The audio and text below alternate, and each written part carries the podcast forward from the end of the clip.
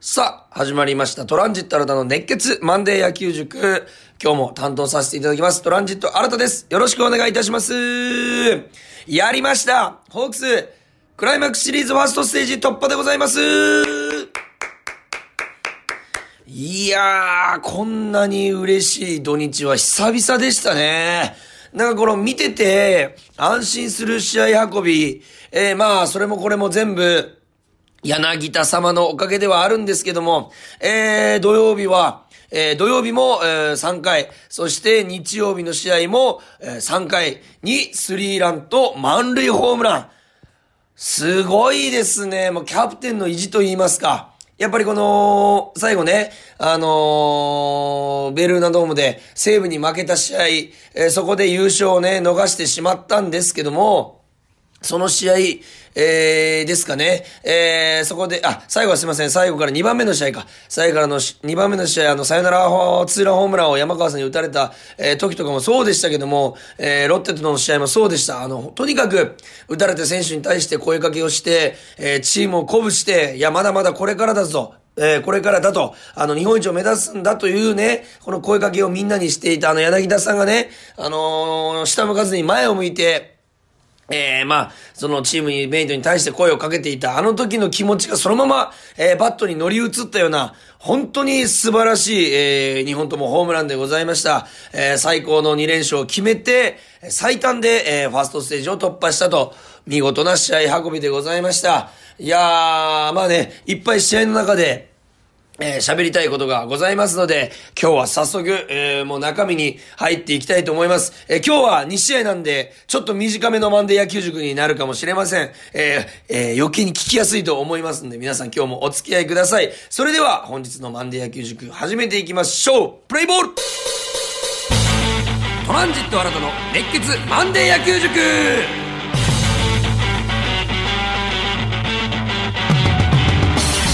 さて、まずは10月8日土曜日の試合を振り返っていきたいと思います。相手の先発ピッチャーが高橋光成さんでございました。これはまあ予想通りといったところでございます。今年ホークスも苦しんできた相手でございます。そしてこちらのホークスの先発がエース千賀滉大、8回4安打3失点112球、勝ち星つきました。いやー、さすがのエースの粘りの投球でございました。球数112球を投じましたけども、4安打に抑えまして、3点に抑えたということでございます。フォアボールがね、4つとちょっとまあ乱れたところもあったんですが、まあね、常日頃フォアボールが失点につながると言っていますので、まあね、大きな失点につながらなくて、良かったなというところでございます。まあね、フォアボール、が絡んだ失点はありませんので、まあさすがエースの粘りだったかなというふうに思います。まあね、点数をね、3点、取られてしまったんですけども、まあ途中4対3まで迫られたシーンもあったんですけども、まあ、まあ5回表はこれはエラーと、犠牲フライで取られた失点ですので、まあ千賀投手からしたらちょっと苦しい投球になってしまったのかなというところでございます。そして6回表、森友哉選手にソロホームランを打たれたんですけども、これ森友哉さん3打席目だったんですけど、前の2打席をどちらもフォークで見逃し三振に取ってるんですね。まあ、フォークというのは、まあ、タイミングが合わない、そして落差があるので空振り三振というのが、まあ基本的といいますか、多いシーンでございます。なかなかフォークの見逃し三振というのは見ないんですけども、フォークの、見逃し三振を2打席取っていた。ここでバッテリー、千賀滉バッテリーはフォークに全く合っていないという判断のもと、初球から、フォークで勝負しに行こうとしたんですね。4対2と迫られていて、初球、先頭バッター、どうしても取りたい、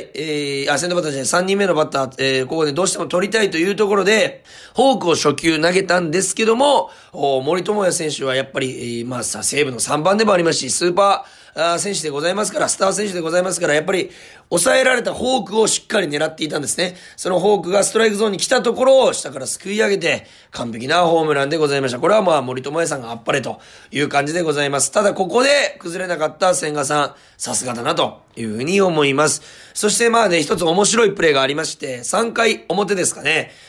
まあワンアウト一塁でランナーを出してしまうんですけども、まあ、大きいフライが、センターレフトに上がりまして、ここの打球を外野が取って、一塁ランナーが、それを抜けると思って走ってたので、戻りきれず、一塁でアウトになってダブルプレーになる。ただ、今宮選手が投げた送球が背中に当たって、それが、中村晃さんの、ミットのちょうど取りやすいところに収まってアウトというところでリプレイ検証にもなったんですけども、見事、アウトという形で、交代な、チェンジということになったんですけども、ここのシーンで、なんですかね、リプレイ検証にもつれてしまった、今宮選手がね、投げてボールが、ファーストの中村晃選手とランナーと被ってしまって当たっちゃったというケースなんですけども、もうちょっとこのベースから離れた状態のところにここに投げろというふうに、ファーストがね、指示を出していたら、当たらずに済んだのかなと。ただ、指示を出していたにもかかわらず、ちょっと送球がね、逸れてしまったというケースもあるんですけども、ここね、本当に難しいんですよ。ランナーと被ると、送球のラインがランナーと被る。こういう時の、この、選手、取る側がこう一番大事なんですけども、取る側が避けてあげて、こっちに大きく投げろと。特にゲッツーの時にあり得るんですよ。ランナーと被ること。送球のラインがね。それの時に外れてこっち側に投げろという大きな指示があると、野手は投げやすいと。そういったところの工夫といいますか、ところも見ると一つ面白いところではないかなというふうに思います。千賀投手三振11個取りすぎ三振取りすぎでございます。もうバカバカ三振取っていったと。8回ですね、8、3、24、24個のアウトのうち約半分の11個三振でアウトにしていると。素晴らしい投球でございました。そして何より僕が今日一番千賀投手の良かったところ、8回投げてなんと2イニングしか先頭バッター出してないんですね。それ以外は6イニングはちゃんと先頭バッターを打ち取っている。だからこそ大量失点につながっていない。取られても3点に抑えていると。ピッチャーとして勝利に導くエースとしてらしい投球だったんじゃないかなというふうに思います。そして打線はですね、3回裏、柳田さんのスリーラン、もちろん MVP ではあるんですけども、こちらに繋ぐために、まず周東さんがツーベース、ワンアウトからツーベースで出塁、その後甲斐さんがフォアボールを選びます。そして三森さんがタイムリーツーベースで繋いで1点取ります。そして2アウトランナー2、3塁から柳田さんのホームランが生まれると。これすくい上げたこれもバッティングになって、スライダーをね、前の打席で打ち取られていたので、高橋コーナーさんも投げてきたんですが、そのスライダーをうまく下からすくい上げてというところで、一塁が空いていたので、柳田さんをね、歩かすという選択肢もあったかなと思うんですけども、初球、そして2球目と、2ストライクと2球で追い込まれてしまうんですね。そういった時に、バッテリーが厳しいコースで勝負しようとしたところで2ストライク取れたので、じゃあ、勝負しようと言った3球目を見事すくい上げたと。ストライクゾーンに投げてくれた高橋コーナーさんの失投でもあったんですけども、見事すくい上げてスリーラン。これ前のね、このマンデー野球塾でもたくさん話させていただきましたけども、なぜ、8番、周東さん、9番、甲斐さんを置いているかという、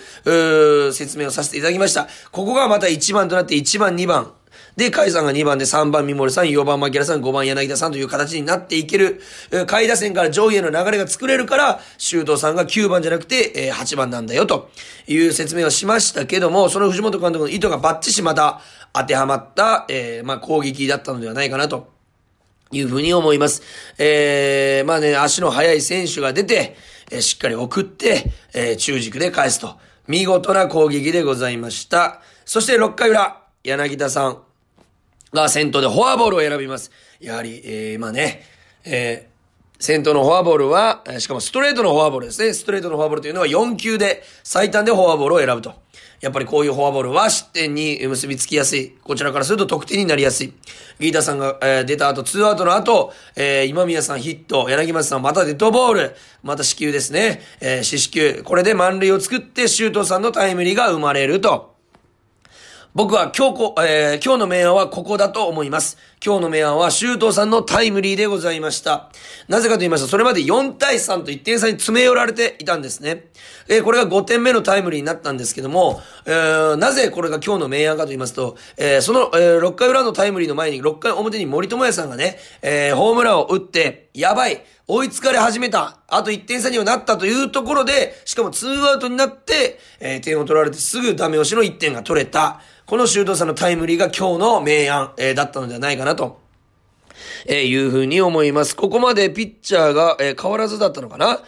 高橋光成さんが6回投げて、6回投げ切ったところで5失点ですので、高橋光成さんをこれで結果的にノックアウトするという形になりました。まさにね、このダメ押しとなった1点、しかも今シーズンずっと言ってきた2アウトからの得点、これがダブルで取れた。これでも西武の息の根が止まったんじゃないかなというふうに思います。それから、ヒットがね、打たれつつも、リリーフが無失点に抑えて、見事、5対3で初戦を取ることができました。本当にこの、なんていうんですかね、締まった試合でもありますし、なんていうんですかね、この CS らしい、硬い試合にね、もっとなるのかなと思ったんですけども、締まった試合ではあったんですけども、しっかり点が入って、という、見ててね、ハラハラドキドキもしましたが、楽しい試合になったのではないかなというふうに思います。そして、10月9日日曜日、8対2ということで勝利いたしました。勝ち投手、東山投手でございます。相手の投手はですね、今井投手でございました。負けは今井投手、勝ちは東山投手。ということで、東山投手5回4安打、1失点、86球。1四球でございます。まさに先発の働きをしてくれた素晴らしい、今年ノーヒットノーランを達成しましたけども、あの時のような安定感のあるピッチングでございました。まずなんといっても、ピッチャーはこちら、ストレートでございます。このストレートがキレッキレ&コントロール完璧。本当に見てて気持ちいい、投球でございました。特に初回。2番平沼さんを見逃し三振インコース、3番森友哉さん見逃し空振り三振アウトコースと、そして2回表、山川選手、インコース見逃し三振ストレート。これ全部ストレートなんですね。このストレートがキレッキレ&コントロールが完璧。ほんとね、構えたところにピシャリ、糸を引いたような、しかもキレのあるストレート。これで、この日の、西武の攻撃の根を、もう早めに摘み取ったと。本当にこれで、今日まずいかもと西武に思わせた東山さんの投球でございました。本当にストレートがインコース、しかも右バッター、左バッター問わずどちらも決まっている。それが、今年の東山さんのバロメーターだったのではないかなと、改めて思いました。本当に失点が少ないながらも負けがつく試合もありましたけども、本当にインコースをどんどん攻めていくストレート、そして変化球に頭がいっている間に、アウトコースにズバッとストレートで取って、アウトコースインコースどちらでもストレートで空振りが取れる。今年西武からノーヒットノーランしてますけども、それを象徴するような投球でございました。そして何より、先発東山さん、そして、リリーフの、大関さん、松本裕樹さん、藤井小屋さん、レイさん、ここで、なんと、全員で、フォアボール、デッドボールを1個しか出していない、東山さんの1個だけ、これがやっぱりもう僕常々言ってますね。後半戦、そして短いこのシリーズ、ポストシーズン、クライマックスシリーズ、日本シリーズ、何が重要か。本当に無駄なフォアボールを出さないこととエラーをしないこと。これが失点に必ずつながりますので、ここを気をつけるといったところでは完璧だったのではないかなというふうに思います。さらに、先発リリーフ含め、9回あって、なんと1回、9回表の山川さんのホームラン以外は、先頭が出てないんですね。この先頭を出していないことが、勝利に結びついたんじゃないかなというふうに思います。完璧な、投手陣の働きでございました。最後の山川さんのホームランは、おまけと言いますか、こちらからすると、7点差ありましたので、ヒヤヒヤせずに見れたかなと。いったところでございます。そして打線に目を向けますと、もちろん今日も MVP 柳田さんの満塁ホームラン。大舞台に強い。そしてなんとこれ4戦連発。レギュラーシーズンの後半2試合と、CS の2試合4戦連発。しかも今日、この日、10月9日が誕生日ということで、柳田さんおめでとうございます。これを自らが最も祝う形が、で、元も言わん形で満塁ホームランということになりました。3回裏でございました。これね、低めのスライダーをうまく捉えるんですけども、解説の方も、これ、ホームランできるの柳田さんだけだと言っておりましたけども、低めのスライダーを、これなぜあんなに強い打球を飛ばしたかと言いますと、ちょっとだけね、泳いだというか、前に行かされた形になったんですけども、右肩、柳田さんからすると構えて前の方の肩になる右肩が、の壁と言われるゾーン、体が、の力が抜けずに、しっかり壁が作れていて、当たるところまでは、綺麗な形なんですね。で、しっかりインコースに入ってきたので、ポイントを前に置くことで、ファウルになることが、なく、ライナーでライトスタンドに運べたと、柳田さんの技術しかできないホームランだったんじゃないかなというふうに思います。ただこれ満塁ホームランということはランナーが3人出てるわけですね。なんとその3人のランナーが全て、デッドボール、フォアボールということで、3四死球のランナーが、打点に全部繋がったと言っておりますね。常々。本当にフォアボール、デッドボールが命取りになるよと。結果的にこっちからしたらラッキー、西武からしたら痛い。フォアボール、デッドボール、必ず点に結びつくというシーンでございました。まあ、で、先頭バッターとして、柳町さんがフォアボールを選んでくれて、甲斐さんが初球で送りバントをしたと。ここが2アウトになっても得点につながった、やっぱ勢いがまだ残っていた、これが甲斐さんの素晴らしいバントになったんじゃないかなと思います。本当にもうすいません。今日の MVP は、わかりやすいですけども、今日の明暗は、わかりやすいですけども、柳田さんの満塁ホームランが2アウトから飛び出たと。これで2戦連発、しかもどっちも3回裏、西武が今日または今日もダメなんじゃないかなと思わせた一発。これが今日の明暗、だったかなというふうに思います。3四死球ですね。ここが今日の明暗でございます。この攻撃がね、本当にね、明るいと暗いを分けました。結果的にそう思ったというのもあるんですけども、西武が2点しか取れなかった。打の西武ですから、今年防御率も良かったんですけども、打たないとというところで打てなかったのは、この、満塁ホームランのおかげじゃないかなというふうに思います。そして、続く4回裏にも2アウトから甲斐さんのタイムリー、が飛び出て、決定、打になったというところでございますけども、ちょっとね、よくプロ野球ではあるシーンなんですけども、2アウトの場合、2塁とかの場合って、2塁ランナーがホームに帰るのがギリギリになるんですね。なので、バッターランナーがタイムリーを打った後に、わざと、アウトになってもいいから二塁まで回るんですね。すると、中継プレーとかキャッチャーが気を取られて、バッターランナーが二塁に行くのを防ぐためにちょっとベースから早く離れてタッチにしに行かないようになるので、こっちに気を引くために、一塁と二塁の間に挟まれたりするというケースがあるんですけども、僕はこれあんまりちょっと好きじゃなくて、できるだけ2アウトでも1塁でもランナーを残すべき、それで、攻撃がバンとパタッと終わるよりは、やっぱり2塁に行かずに1塁で、狙うことはもちろんめちゃくちゃ大切なんですけど、それで走塁し、タイムリーの後に1塁で走塁し、飛び出て走塁でアウトになるぐらいだったら、行かなくてもいいのかなというふうに、もう本当にギリギリの場合はしょうがないんですけども、ホームがセーフになるという時には、行かない方がいいんじゃないかなと、2アウトでも1塁にランナーを残すといったところも、これから見ていきたいなというふうに思いました。その後ね、7回には、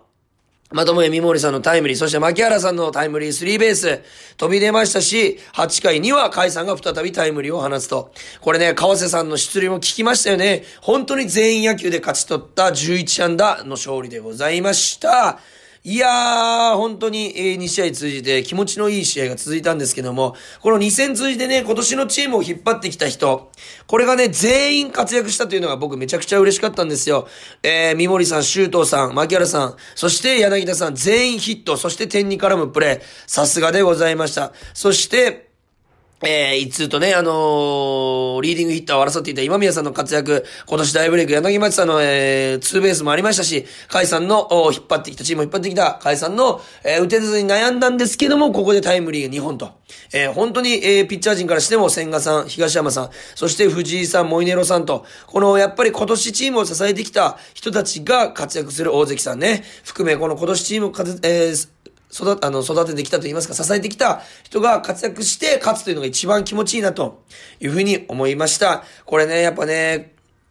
次のオリックスとの、ファイナルステージでもね、そういうところが見たいなということでございました。なかなかこの投打が噛み合った2連勝、なかなか今年ね、うまくいきませんでしたので、気持ちのいい勝利でございました。そして、ファイナルステージが、12日の水曜日、京セラドームで夜6時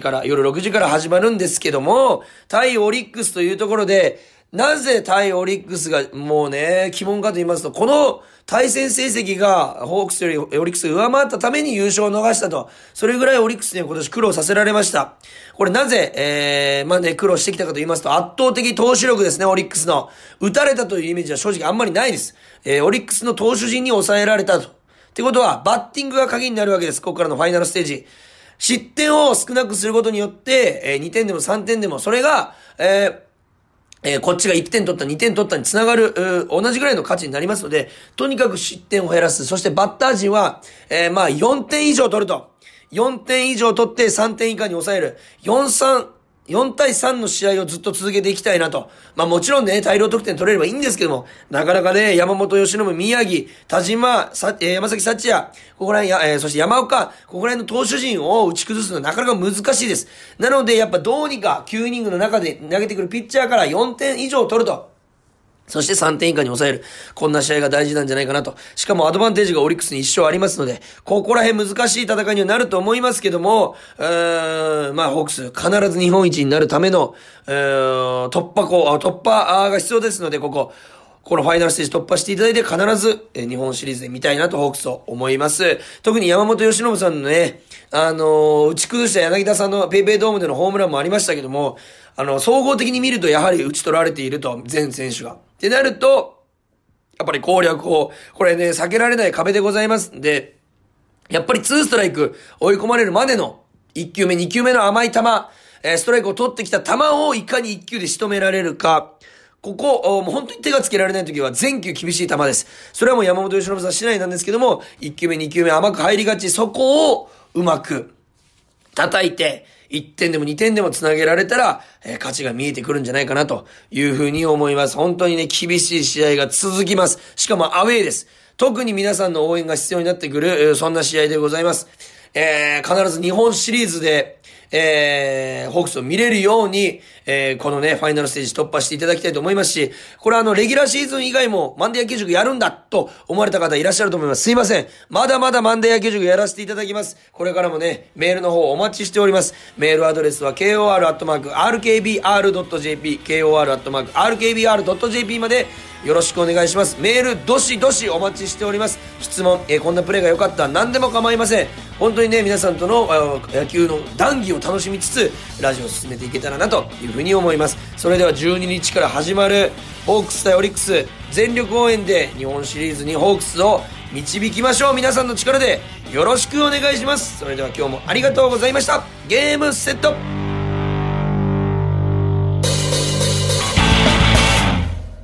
ここで Google ポッドキャストをご利用の方へお知らせです。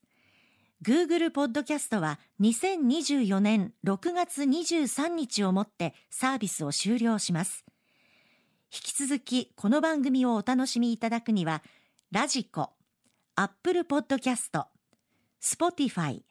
Amazon Music、YouTube Music、いずれかのアプリをご利用ください。これからも RKB ラジオのポッドキャストをお楽しみください。